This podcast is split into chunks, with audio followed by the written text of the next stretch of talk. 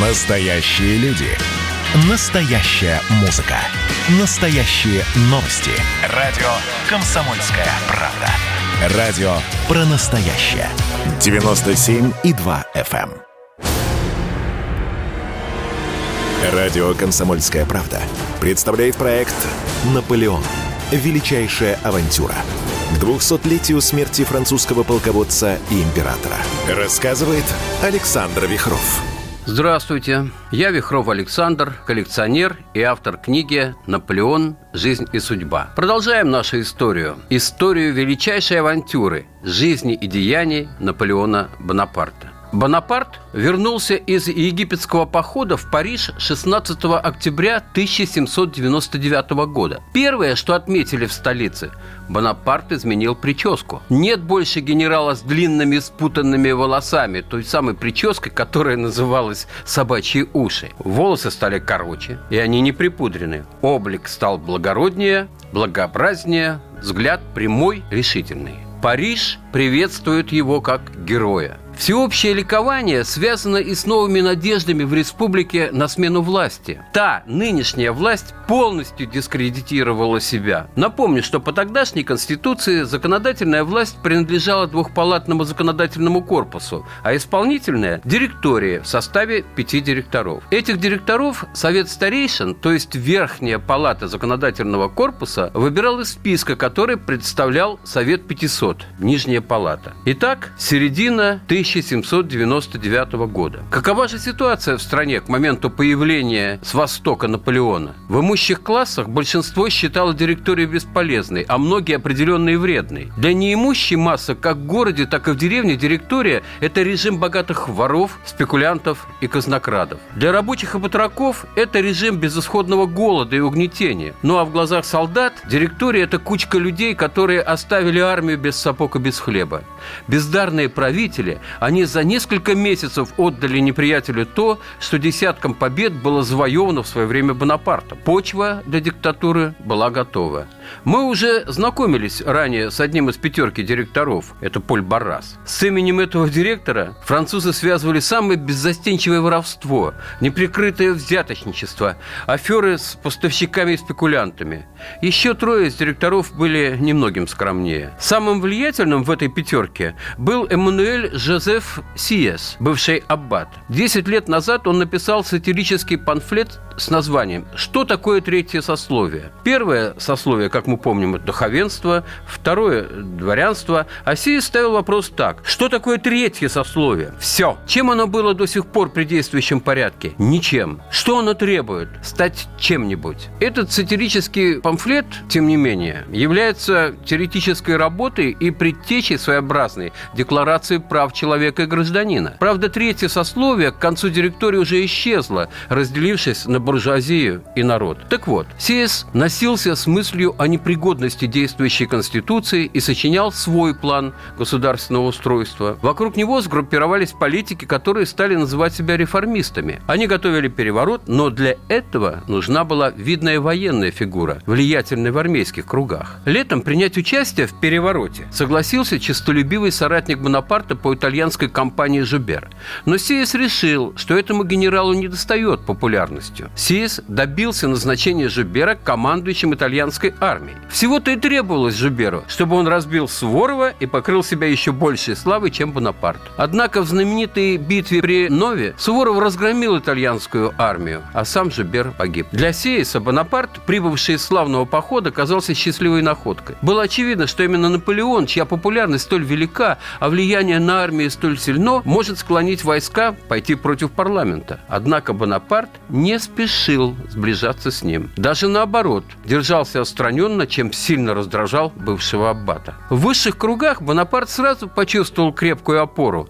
Крупные финансисты, поставщики откровенно предлагали ему деньги – банкир Колло принес генералу сразу 500 тысяч франков. Если эти люди готовы рискнуть своими деньгами – значит, они верят в возможность успеха. Министр полиции Фуше быстро сообразил, на кого он должен ориентироваться, и полиция ничуть не мешала заговорщикам. Свои услуги предложил Бонапарту Толеран, который до недавнего времени занимал пост министра иностранных дел и, конечно, хотел бы вернуться в большую политику. Каждый день перед домом Бонапарта на улице Победы, переименованной в честь его побед в итальянской кампании, толпа народа. Еще больше собралось перед Люксембургским дворцом, когда Бонапарт пришел на встречу с директорией. Он в гражданской одежде, туго облегающий зеленый фраг и цилиндр. Много лет, занимаясь своим персонажем, я, однако, ни разу не видел его изображение в цилиндре. Должно быть занятно он выглядел. Ведет Бонапарт себя перед директорами скромно, поднимает шпагу.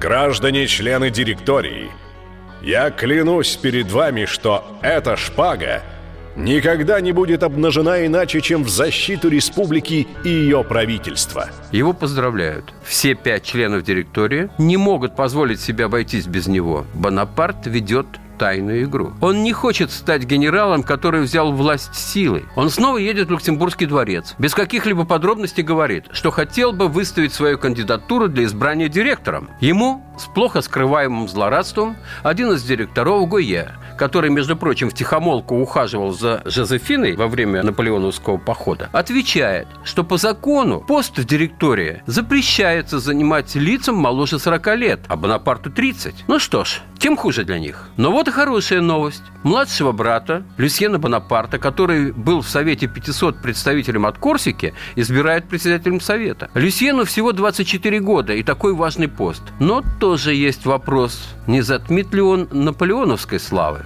Генерал Бонапарт понимает, что ему нужно найти людей, которые что-то стоят, взять их в союзники. В обществе уже обсуждают, что он скоро может стать членом правительства или даже готовит переворот. А директория намерена держать его на коротком поводке. Запустили слух, что во время итальянской кампании Бонапарт сколотил себе огромное состояние, чуть ли не 2 миллиона золотом. «Это ложь!» – кричит он членам директории. «Более того, будь это правда, я бы сделал себе состояние не за счет республики. Мое предполагаемое состояние – это просто басня, которой могут верить только те, кто ее выдумал. В эти дни ему часто приходится встречаться с малоприятными людьми, чье поведение ему противно. Он делает вид, что с ними соглашается, и говорит своему секретарю. Запомни одну вещь. Против врагов всегда нужно идти, улыбаясь. Иначе они подумают, что ты струсил, и это придаст им храбрости. Наконец, Бонапарт решает встретиться с Сиесом. Речь идет о временном правительстве. От брата Наполеон знает, что Сиес в своем проекте предлагает правительство в количестве трех человек. Бонапарт говорит прямо. «Я готов быть одним из трех консулов, наряду с вами и вашим коллегой Роже Дико. Без этого на меня не рассчитывайте. При этом Бонапарт заверил Сиеса. Вы – голова, а я – руки для всего остального. Сиес, совершенно беспомощный в практической политике, серьезно полагал, что Наполеон будет следовать своим словам. Бонапарт понимает, насколько переменчивы могут быть настроения. На банкете, устроенном депутатами в его честь, среди приветствий он слышал и враждебные выкрики. Сам он съел за столом только три яйца. По крайней мере, они были в скорлупе, и значит, значит, никто не смог бы его отравить. 17 примера 8 ноября, накануне назначенного события, Наполеон уже полностью спокоен. Он перечитал трактаты, плакаты и прокламации, которые объявят народу об изменении правительства. Ему важно оформить все документально. Он не хочет брать власть силой. Он смотрит далеко вперед. И, кстати, вспомнить, что на том банкете, когда все провозглашали тосты за республику, Бонапарт сказал тост такой «За единство всей Франции». Что это значило? Все поймут очень скоро. Наполеон дает последнее указание. Генералам и офицерам собраться на следующий день 18-го примера здесь, у его дома, в 6 часов утра. Войска будут сгруппированы на площади Согласия. Это стратегически важное место, поскольку рядом, через мост на том берегу стены, Бурбонский дворец, где заседает Совет 500. И совсем близко, в Тюльри, Совет старейшин. Как раз из Совета старейшин он должен завтра утром получить документ, который даст ему чрезвычайные полномочия и одновременно развяжет ему руки. Вот только бы затем не оказались эти руки в крови. Рано утром 18 примера 8 года, то есть 9 ноября 1799 года, в парижском особняке Бонапарта собрались верные ему генералы и офицеры. Все в парадных мундирах. Среди блистающего ипполитами воинства на первых ролях генералы Мюрат и Леклерк, женатые на сестрах Наполеона. Мюрат на Каролине, Леклерк на Полине. Сегодня у них будет особый день. Они покажут себя во всем блеске. Это новая родня Бонапарта. Генерал Бонапарт заявляет собравшимся, что настал день, когда необходимо спасать республику. Генералы и офицеры вполне ручались за свои подразделения. Они были выставлены под предлогом смотра в стратегически важных местах Парижа. Необычно рано, в 7 часов утра, в Тюильри собрался совет старейшин. Здесь депутатам сообщили о раскрытии в Париже якобинского террористического заговора против республики. Пока не прошло смятение, был принят декрет о переводе советов в целях обеспечения их безопасности из Парижа в Сен-Клу, предместье, где они должны собраться завтра. А генерал Бонапарт должен принять все меры для обеспечения безопасности представителей нации. Он должен предстать перед Советом, чтобы принять присягу.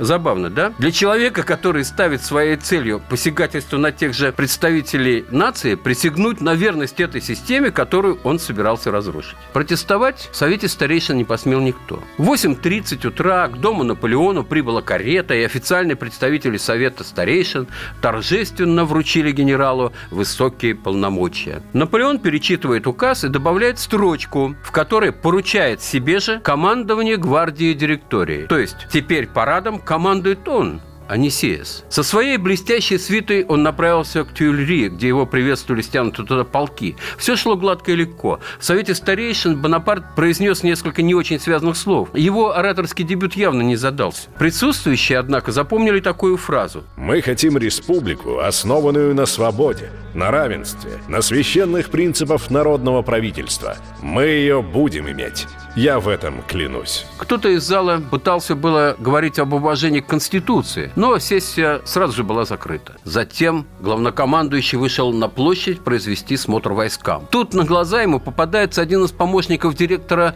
Барраса. Бонапарт делает классный ход. Хватает его за руку, ставит перед войском и громким-громким голосом, так что было слышно и солдатам, и окружившей их толпе, выговаривает ему – что вы сделали с Францией, которую я вам оставил в таком блестящем положении? Я вам оставил мир, а нашел войну. Я вам оставил победы, а нашел поражение. Я вам оставил миллионы из Италии, а нашел нищету и хищнические законы. Что вы сделали со ста тысячами французов, которых я знал, моими товарищами по славе? Они мертвы. Генерал обличает директорию. Неудачливый помощник Барраса попал как курвощип. Бонапарт отталкивает его, делает шаг вперед и продолжает. Такое положение нетерпимо. Через три месяца оно привело бы к деспотизму. Но нам нужна республика на принципах равенства, нравственности, политической свободы и политической терпимости. Солдаты, армия едино со мной – нет больших патриотов, чем отважные люди, которые были ранены в боях за республику. Еще утром о своей отставке заявили двое из директоров – Сиес и Рожедюко, ну, участники заговора. Понял, что игра проигранная Барас, подписал прошение об отставке, его усадили в карету и под эскортом «Драгун» отправили на покой в его дальнее поместье. Кстати, с этого времени до конца своей жизни, умер в 1829 году, Барас нигде и никогда не называл своего бывшего протеже Наполеона Бонапарта, иначе как этот разбойник Бонапарта. Двое других членов директории Гае и Мулен пытались сопротивляться, но были изолированы в Люксембургском дворце, фактически взяты под арест. К концу дня и они написали заявление об отставке. Первый акт переворота прошел по плану Бонапарта. Директория перестала существовать. Командование войсками в Париже было в руках Бонапарта. Можно было бы все и закончить в один день. Такое предлагали, но Наполеон не хотел наглого и жесткого переворота. Он надеялся остаться разумным человеком, справедливым справедливым человеком, как пишут о нем в плакатах, которые раздавались на улицах и в листовках. Серьезного сопротивления со стороны депутатов заговорщики не ожидали. Но решающий акт всей операции «Роспуск Советов» было намечено провести не в Париже, а в одной из загородных резиденций бывшей королевской семьи. Да, завтра будет решающий день. Но ничто не должно вызывать тревоги у горожан. Такую установку дал Бонапарт.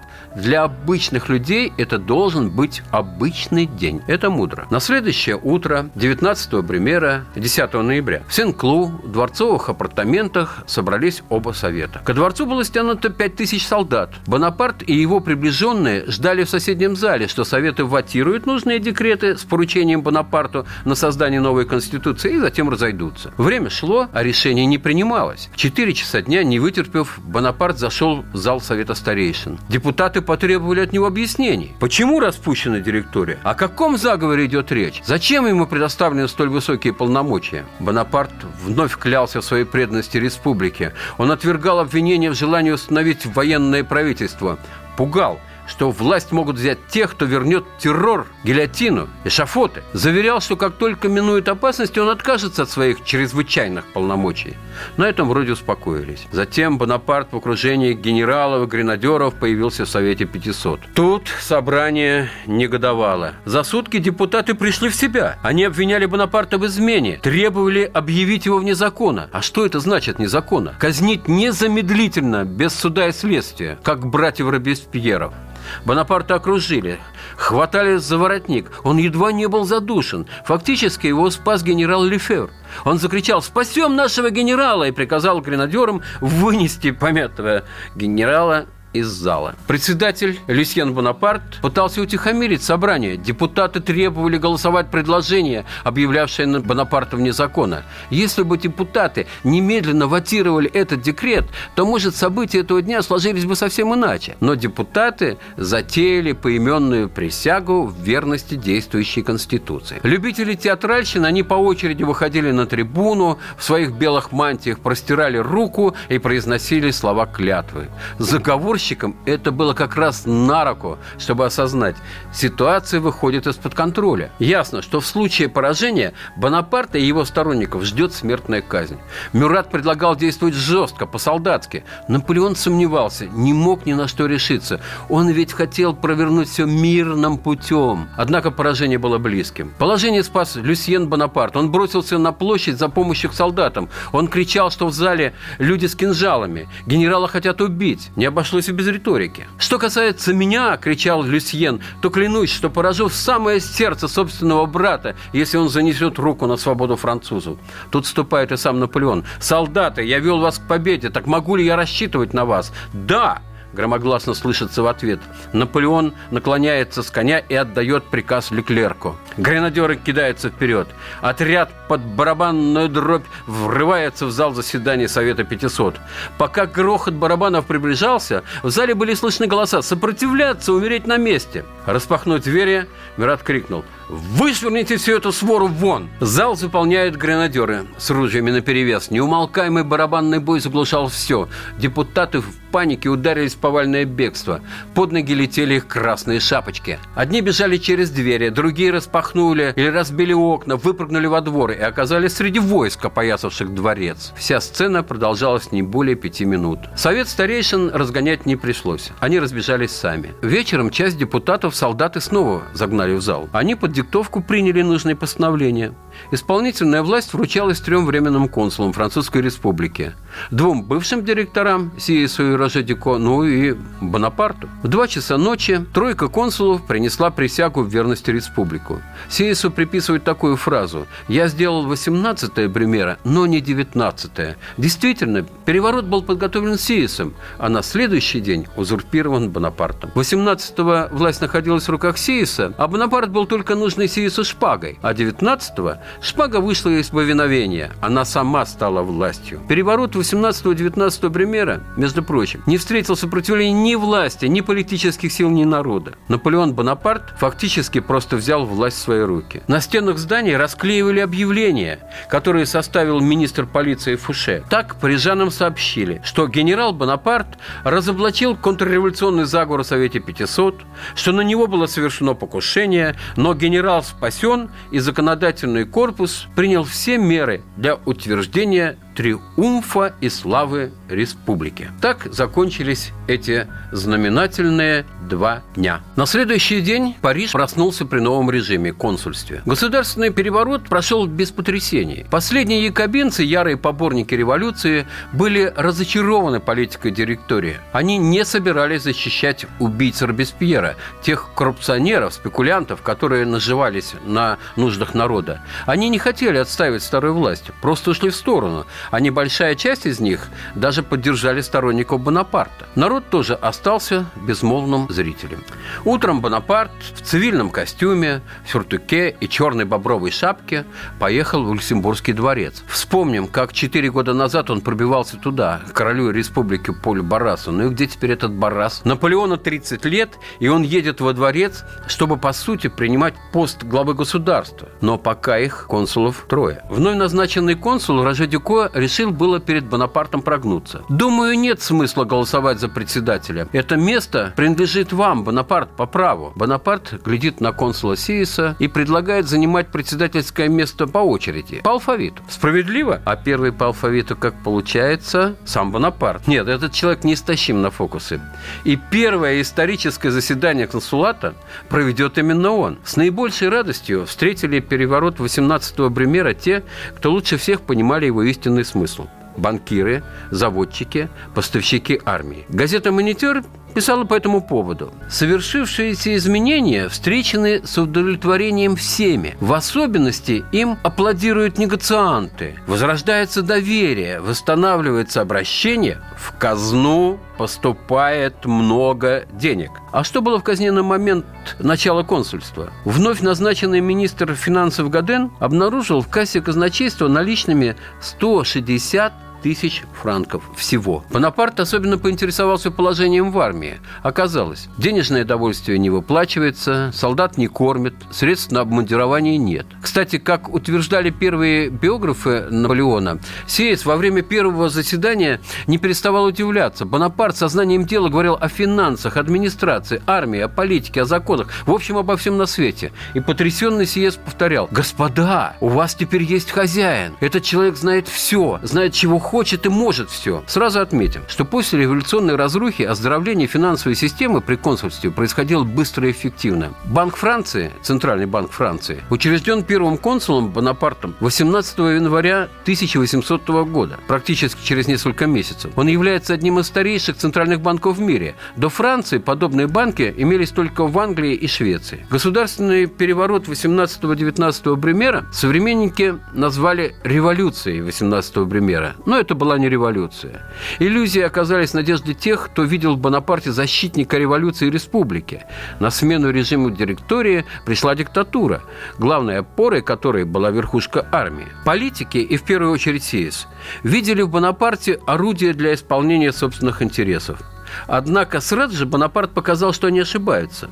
От проекта той Конституции, что подготовил СИЭС, он оставил лишь то, что ему больше всего подходило – разделение парламента на несколько бессильных палат – Исполнительная власть передавалась трем консулам, назначенным на 10 лет, но только первый консул, сам Бонапарт, обладал всей полнотой власти. Через несколько дней Бонапарт переселился с улицы Победы в апартаменты Малого Люксембургского дворца. Можно считать, что это был первый реальный шаг к трону. После переворота Бонапарт действовал решительно. Сиес пытался, используя новую конституцию, присвоить генералу титул пожизненного главного выборщика. По функционалу он назначал назначал бы двоих консулов, а уж они-то и держали бы в своих руках исполнительную власть. Главному выборщику предлагалось жалование в размере 6 миллионов, личная охрана, 3000 гвардейцев и резиденция в Версале. Но все-таки не в Париже. Однако идея сделать из Бонапарта лишенной власти символ, конечно же, провалилась. Наполеон сказал об этом так –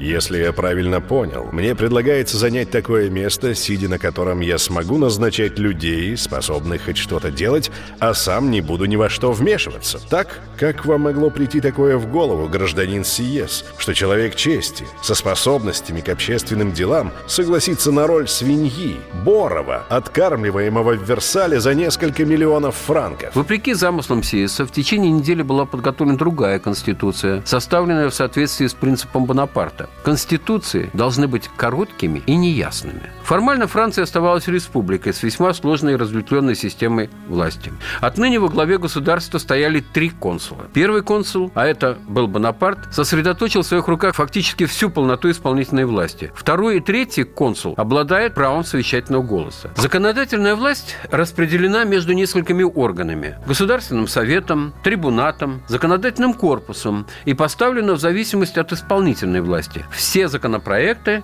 пройдя эти инстанции, попадают в Сенат. Члены Сената утверждаются самим Бонапартом, и он, конечно, вполне может рассчитывать на их лояльность. И вот только после Совета законопроекты идут на подпись первому консулу. Компетенцией законодательного органа, а не первого консула, является, по сути, только объявление войны и мира. Зато право законотворчества – прерогатива первого консула. При этом он мог вносить законопроекты прямо в Сенат, минуя законодательные органы. Все министры и армейская верхушка подчинены непосредственно Бонапарту. Тем не менее, в декларации, выпущенной 15 декабря декабря 1799 года а, Бонапарт заявлял, что революция вернулась к своим исходным принципам, она завершилась. Революция закончилась, представительские органы власти были заменены при этом монархической по своей сути системой. Но, тем не менее, другие завоевания революции были сохранены. При назначении соконсула все с такой ситуации снимают свою кандидатуру.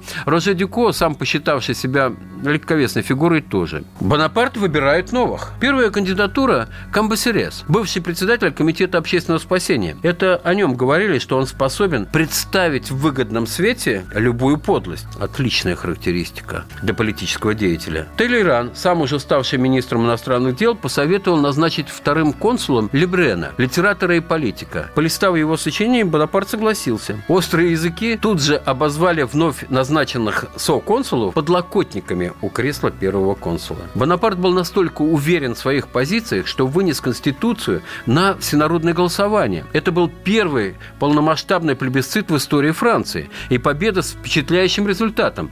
3 миллиона 11 тысяч 7 голосов «за» и лишь 1562 голоса «против». Итоги плебисцита были предопределены, конечно, заранее. Голосование происходило ведь открыто, на глазах у представителей новой власти. Каждый избиратель в особом журнале должен был записать «да» или «нет». Многие тогда уже голосовали не за Конституцию, а за вполне конкретного человека – за Бонапарта. Только вступив в должность, когда, собственно, и началось его царствование, Бонапарт направил английскому королю, австрийскому императору, прусскому королю и королю Венгрии и Богемии послание с сообщением, что французский народ призвал его на пост первого консула. Он пытается начать дипломатическую игру. Английского короля призывает совместно искать способ перейти к взаимному согласию. Австрийскому императору, на дочери которого он женится через 10 лет, написал так. «Будучи абсолютно чужд тщеславию воинской славы, я выражаю свое первое искреннее пожелание – остановить, наконец, кровопролитие. Характер вашего величества, который мне хорошо известен, не позволяет мне питать никакого сомнения в отношении позывов вашего благородного сердца. Однако предложения Бонапарта о мире со стороны венценосных особ были отвергнуты. Меж тем, роялисты, ярые сторонники возвращения во Францию монархию, начали на парижских улицах свою пропагандистскую кампанию против корсиканского узурпатора. Распространяли листовки, установили плакаты с призывами к мятежу. В квартале чрева Парижа, когда носила полиция 2000 антиконсульских брошюр были подброшены в бочке торговцев рыбой. Появились щегли в королевских напудренных париках и сюртуках с черными траурными воротниками. А 21 января, в годовщину казни короля Людовика XVI, на портале церкви Мадлен все увидели громадное черное полотнище, знак траура по убиенному. Там же был установлен крест в окружении королевских регалий и надпись жертвы революции. Приходите сюда и вместе с братьями короля возложите цветы, призывающие к мести. Появилась какая-то новая мода – украшать себя траурными лентами и втыкать шляпы черные перья. Однако новая власть фрондирующих оппозиционеров не трогала. Бонапарт явно взял курс на национальное примирение. В замке Тампль, который стал тюрьмой, сменив Бастилию, со времен директории находилось много роялистов. В ужасе ожидания смертной казни консулат принял решение освободить их. Бонапарт лично отправился в Тампль, чтобы объявить заключенным об этом – Известные роялисты были высланы за пределы республики. Однажды Толеран приносит Бонапарту запечатанное Сургучем письмо, на котором никаких подписей и знаков. Кто-то передал его министру из рук в руки. Наполеон открывает письмо и видит подпись. Людовик XVIII. Вот повод для гордости. Он здесь, в Тюльри, а король в изгнании. Письмо льстивое, подобострастное. Брат казненного Людовика XVI, в свое время подписавшего юному младшему лейтенанту Бонапарту свидетельство об окончании военной школы, обращается к Наполеону так. «Вы знаете лучше, чем кто бы то ни было, какая власть и сила нужны, чтобы обеспечить счастье великой нации». Еще несколько словесных реверансов, и вот суть. «Восстановите на троне ее короля, и будущие поколения благословят вас ваша память. Вы всегда будете настолько необходимому государству, что я смогу, назначая вас на самые высокие посты, выразить этим вам свою признательность и признательность моей семьи. Ответ Бонапарта был таков. Сударь, я получил ваше письмо и благодарю за ваши комплименты. Если вы захотите вернуться во Францию, вам придется переступить через 100 тысяч трупов. Я сочувствую несчастьям вашей семьи. Я с удовольствием буду способствовать приятности и спокойствию вашей дальнейшей жизни.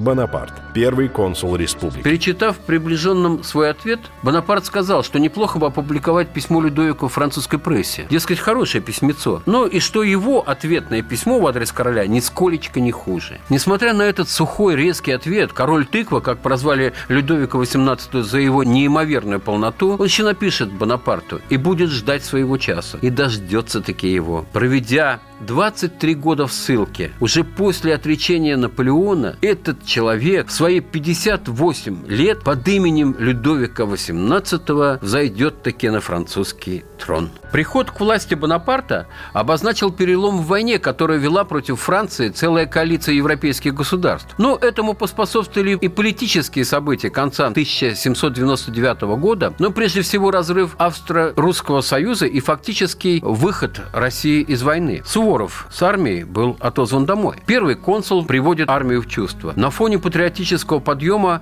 войска пополняются свежими рекрутами. 200 тысяч новобранцев и 30 тысяч призванных на службу ветеранов. В полке направляется обмундирование, боеприпасы, провиант. Вся страна готовится к войне. К весне 1800 года военные силы Французской Республики, предназначенные для действий против австрийцев, представляли в купе три армии – германскую, итальянскую и резервную. Командовали на Рейне Моро, в Италии Мастина, а резервная армия была размещена в Швейцарии под началом самого Бонапарта. В Германии Моро сумел нанести врагу несколько чувствительных поражений.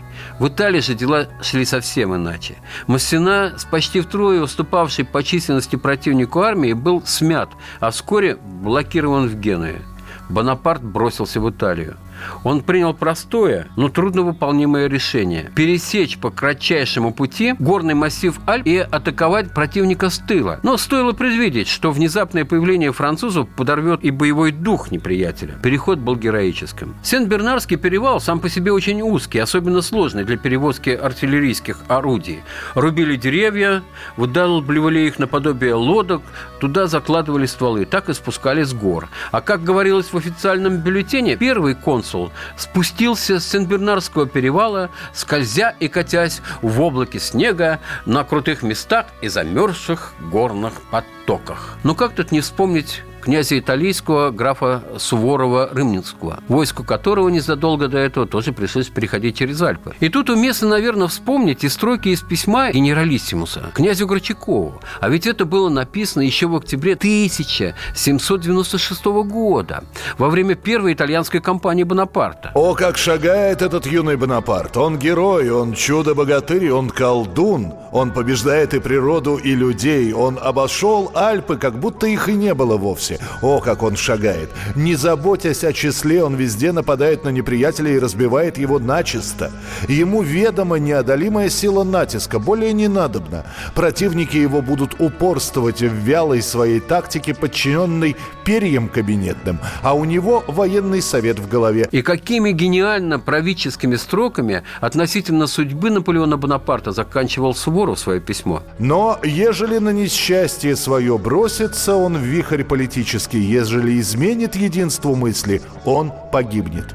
И вот совпадение. Полководец Суворов умирал в Санкт-Петербурге в те самые дни, когда Бонапарт штурмовал Альпы. Мы, конечно, помним картину Василия Сурикова «Переход Суворова через Альпы». А переход Бонапарта прославлен полотном Жака Луи Давида. Художник исполнил желание заказчика Бонапарта, чтобы тот изобразил его спокойным на порывистом коне. С точки зрения искусства, живописное полотно Жака Луи Давида не делает честь таланту художника. Самый символичный, хоть и столь эффектный художественный прием, он сделал картину, похожей на цирковую афишу. Но для множества людей именно такое изображение олицетворяло священный образ победителя.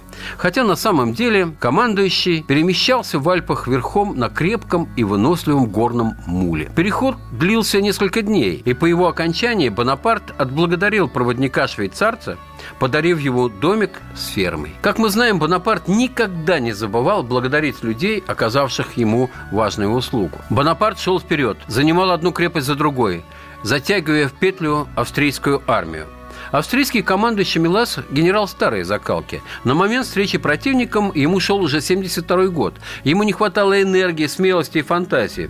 Но благодаря богатому военному опыту, отличному знанию местности, в кампании 1799 года он фактически был правой рукой Суворова. И общему численному превосходству, особенно в артиллерии и кавалерии, он со своей армией оставался очень опасным соперником. В середине июня противники неожиданно встретились неподалеку от Александрии, где всего год назад блистал Суворов в битве при Нове. У местечка Маренго. Ну, так звучит это название по-итальянски. Или Маренго, если на французский манер. Ну, давайте мы выберем для наших рассказов Маренго. Всего австрийцы имели более 30 тысяч отлично обученных войск при почти сотне орудий. У Бонапарта было 23 тысячи и 18 орудий, и еще 6 тысяч личного состава было в дивизиях генерала Дизея, которые шли на помощь главным силам. На расцвете 14 июня Авангард французов был атакован – Однако противник наступал столь нерешительно, что подумали, это лишь небольшой отряд австрийцев, ведущих разведку боя. Но австрийцы все усиливали давление, так что к 10 часам дивизии Виктора и Ланна находились в таком тяжелом положении, что французы были вынуждены отступать от Маренго, дабы избежать окружения. В этот момент на поле боя подоспел сам Бонапарт. Он ввел в бой еще одну дивизию свою гвардию, чтобы остановить отход своих войск. Французы несли большие потери от огня австрийской артиллерии, а во фланг фланг армии врубилась колонна австрийцев и заняла Маренго. Французы снова заколебались. Бонапарт бросает в бой все свои резервы, но если правый фланг еще держится, то в центре и слева французы быстро начинают откатываться. трем часам дня вся французская армия отброшена от изначальных позиций. Австрийский командующий торжествует. Сам, будучи легко раненым, он отправился на свою главную квартиру, чтобы послать в Вену сообщение о победе. Австрийцы преследовали отходившего нашего противника не слишком энергично, силами пехоты. И вот в этот момент на помощь Бонапарту подошла дивизия Дизе, который, услышав выстрелы, по собственной инициативе поспешил к Маренго. В официальных реляциях первый консул потом писал, что все это он придумал заранее и был уверен в исходе боя. Но вряд ли так это было на самом деле, когда армия, несмотря на все его усилия, начала спешно отступать. Тем не менее, подход дивизии Дизе Бонапарт сумел использовать совсем близко блеском. Колонны австрийцев вдруг были встречены убойным картечным огнем от замаскированной 12-рудийной батареи. Тут же на оглушенных австрийцев набросилась свежая дивизия. Австрийский авангард был опрокинут, во фланг врубились остатки французской кавалерии. В этом скоротечном бою австрийская пехота была сломлена. Солдаты в панике бежали с поля боя. В России подробности этого сражения и роли в нем Бонапарта могли узнать из книги «История первого консула Бонапарта». Она была опубликована во Франции в 1801 1991 году эта книга, а через год переиздана в Санкт-Петербурге. Это одна из первых книг о Наполеоне на русском языке. Она прелестная особенностями стиля. Ну, прочитаем кусочек ее вместе. При Маринском сражении Бонапарте имел при себе серую шинель, такую же, как и в первой итальянской кампании. Генералы и офицеры беспрестанно кричали ему, что не его место быть среди огня, но сие не воспрепятствовало ему осмотреть армию под ужасным огнем сильной неприятельской артиллерии. Бонапарте пешком пешком устроил войско для сражения и обозрел он и потом верхом. Некто сделал ему замечание, что удивительно, что никто из находившихся при нем не был убит. «Они со мною были», — отвечал он. «Счастье мое их охраняло. Французская армия начала ослабевать и ударила уже к отступлению от приятеля, но единое присутствие первого консула возбудило опять храбрость ее. «Дети», — сказал он им, — «помните, что я имею привычку или победить, или остаться на поле сражения. Возвращаясь с Маринской баталии,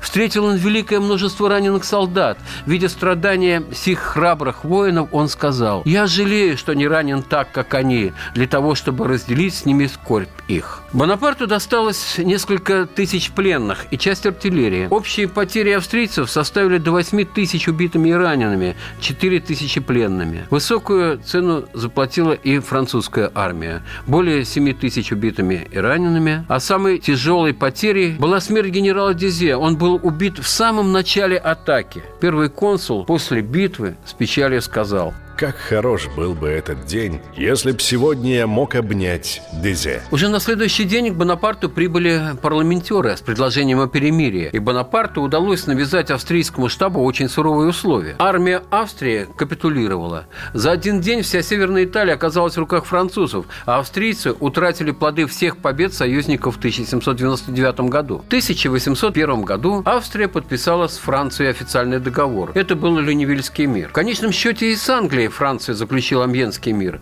Это подразумевало окончание десятилетий войн и революций. Есть различные оценки битвы при Маринго. От гениального расчета Бонапарта, который заранее все посчитал, до безрассудной мясорубки, поставившей под угрозу все предыдущие успехи резервной армии. Но, тем не менее, искусство управления войсками и точный расчет позволили Бонапарту поставить противника в безвыходное положение, даже когда частичная победа над французами не облегчала положение противника противника. Уже здесь проявился стратегический гений будущего императора. А сам Наполеон, вспоминая эту битву, говорил так – если вы сражались при Маренго, вам больше нет нужды испытывать свое мужество. Шинель, в которой Бонапарт находился в битве при Маренго, стала его талисманом. Она была особо помянута в завещании, написанном им в изгнании на острове Святой Елены. Наполеон распорядился передать Шинель своему сыну, когда тому исполнится 16 лет. И что еще интересно, сейчас уже весь мир знает, какого цвета